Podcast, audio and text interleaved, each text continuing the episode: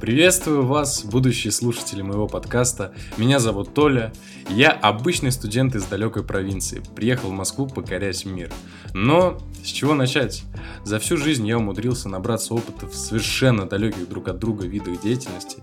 Три года назад каждое утро я закапывал трупы, а вечером того же дня я шел крутить роллы суши-бар.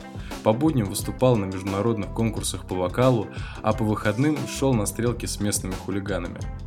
Но я так и не нашел себя. Поэтому мы будем вместе с вами исследовать все возможности, которые дала нам наша жизнь, исполним все свои мечты и найдем свое место под солнцем. Подписывайтесь на мой подкаст и канал в Телеграме. Встретимся в пилотном выпуске подкаста «То ли рано, то ли поздно».